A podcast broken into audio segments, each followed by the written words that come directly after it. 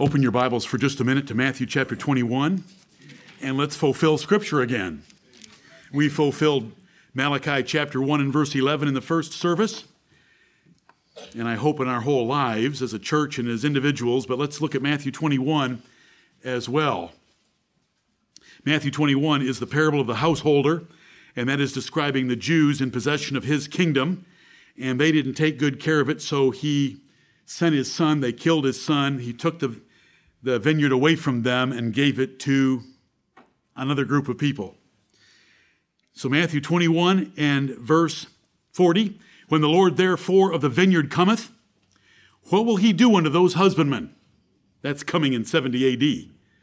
They say unto him, He will miserably destroy those wicked men, and will let out, that is to rent, will let out his vineyard unto other husbandmen which shall render him the fruits in their seasons. Let's use this second service to render fruits to the Lord Jesus Christ and to God his Father in season. And that is to pray, to sing, to participate, to listen, to preach to the best of our ability the glory of God and fulfill this verse because the kingdom was taken from them and given to us. And we are the ones that he says will bring forth fruit to, to him. In Acts 28, when Paul finally got to Rome, he called all the Jewish leadership together. And they came and met with him in his hired house there in Rome.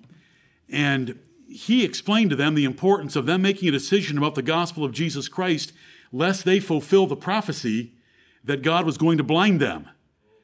And he said, because God's going to send this message to the Gentiles, and hear the words, and they will believe. And they will believe. And so here we are, and we do believe. And we, and we want to believe even better.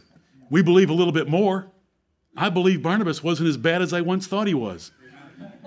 And I appreciate everyone that came and told me that you thought when he left for Cyprus he fell off the edge of the earth as well, but he didn't. And Lord, I don't care if I got to get up every single Sunday and tell you people things that I've learned during the week.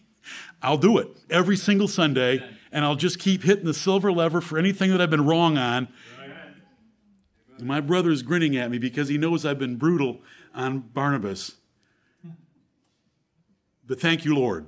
Thank you, Lord, for everything. Heavenly Father, in Jesus' glorious name, the name of your only begotten Son, our only Savior, we thank you for sending the gospel to us. We believe it. Lord, we call upon the name of the Lord Jesus Christ, for we have nowhere else to look for the one mediator between God and men, your Son, Jesus Christ. Amen. We thank thee for him. Now bless us in the things that we do in this second assembly, that they'll all bring honor and glory to him and to thee.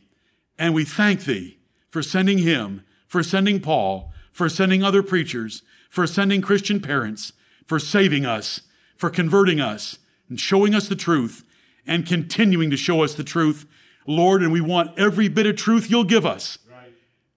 In Jesus' name we pray. Amen.